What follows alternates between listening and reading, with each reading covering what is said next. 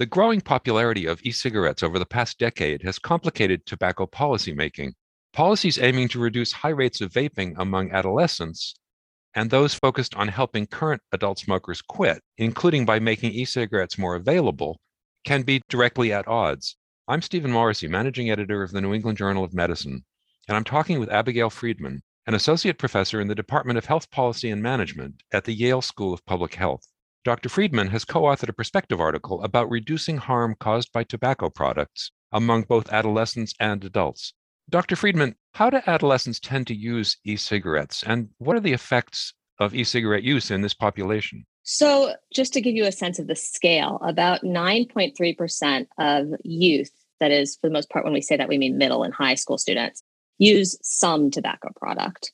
7.6% use e cigarettes, and by use, I mean have tried one in the last 30 days. Actually, when you get down to brass tacks, only about 40% of that 7.6% have used frequently, that is 20 or more days per month. And so these are products that, for those who aren't familiar, they're electronic. They heat a solution that contains nicotine, which is then inhaled as an aerosol. Many kids prefer flavors, which is the topic of a lot of current legislative debate. On the other side, what evidence suggests that e-cigarettes can help current smokers quit using cigarettes?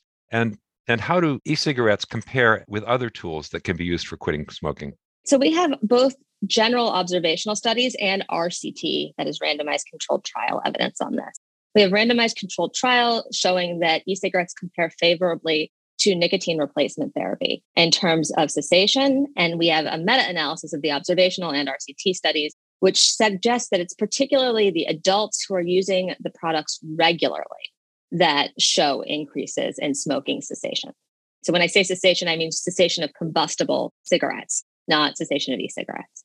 In your perspective article, you describe how some policies that are intended to support either the goal of reducing vaping among adolescents or the goal of helping adults quit smoking could undermine the other goal. Can you explain why that's the case?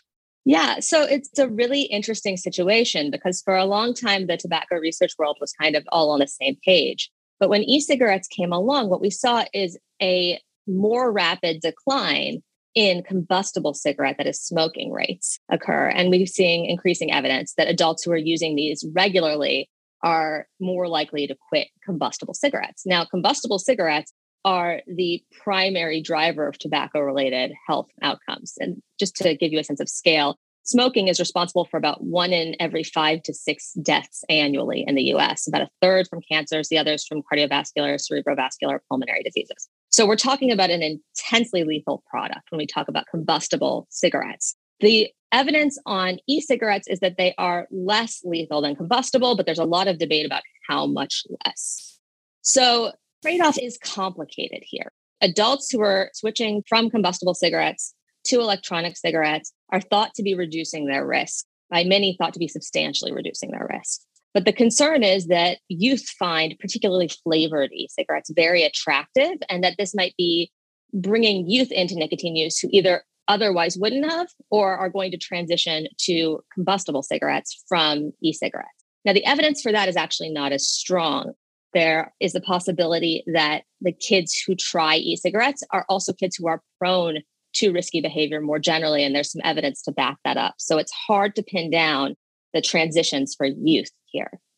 In fact, you write that some localities have addressed the problem by restricting the sale of these flavored tobacco products, which are popular among adolescents, to adult only retail outlets. So, what are the benefits and what are the limitations of that sort of policy? So, what we're talking about here are flavor restrictions, and these vary drastically across states and localities.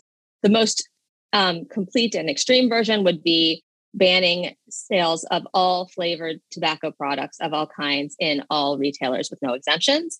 And then there are some localities where they've done this, but they've included an exemption for certain kinds of retailers. The idea here is specifically that you would move the flavored products to retailers that kids don't enter so tobacco stores with age restrictions. Now, the complication here is that most of these policies focus on e cigarettes and flavored e cigarettes. Note that there are menthol cigarettes, but flavored combustible cigarettes are not available other than menthol. So the question is if you move the most appealing version of the vaping product to a 21 plus location, are you going to see more people at convenience stores, gas stations, et cetera, choosing the more lethal product? So that's the concern. Our suggestion here is that in order to make sure that we're not taking the product that's most appealing but also less lethal away in a way that leads to more smoking among those who continue their nicotine use, we should actually just move all of the products that contain nicotine to 21 plus stores.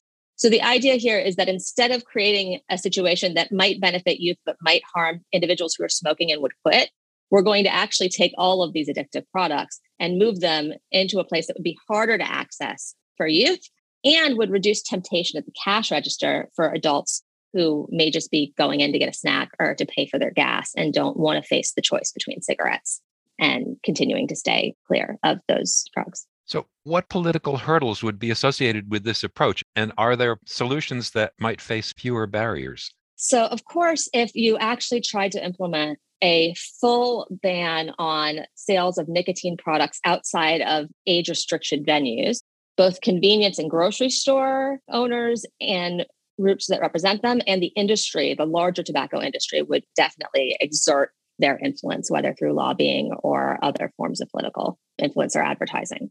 So that could be very difficult from a political perspective to get through. There's an alternative, which is specifically to move all products that are sold with nicotine in them in stores that admit underage individuals out of sight. So the research on this talks about the tobacco power wall, which you've probably seen if you go into a gas station and you're at the cash register and you look up, behind you is the wall of tobacco products. And what we know from this is that exposure to that wall increases evidence of both youth susceptibility to using the products and actual youth smoking.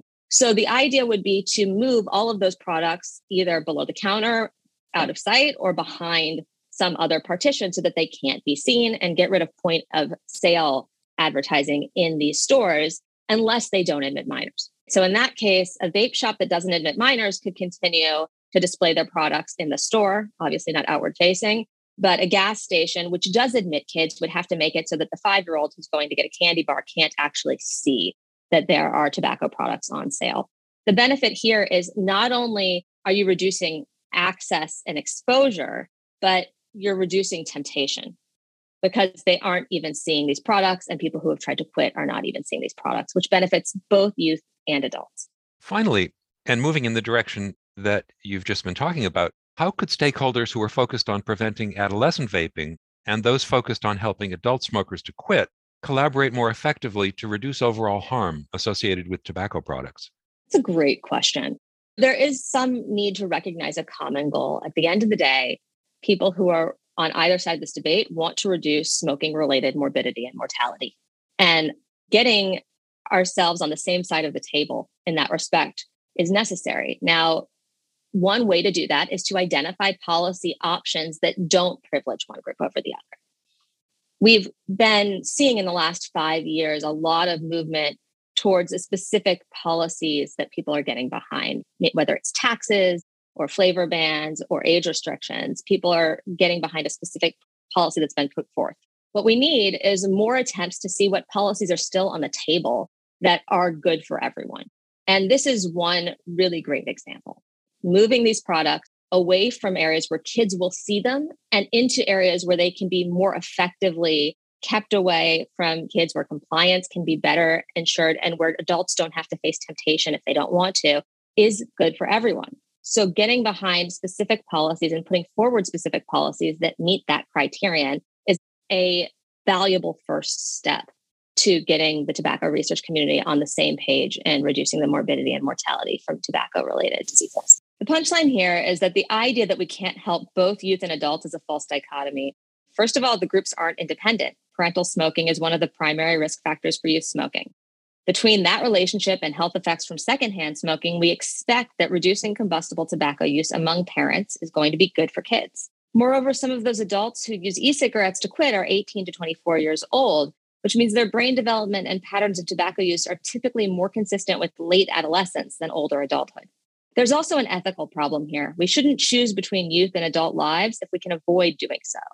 There's a moral imperative to identify and implement policies in a way that promotes health for both of these groups before we fall back on options that may cause harm. We could put forward one such policy option, as we do in this article, but there are certainly others. Researchers, clinicians, and policymakers need to work together to identify and prioritize regulations that serve the entire population. Thank you, Dr. Friedman.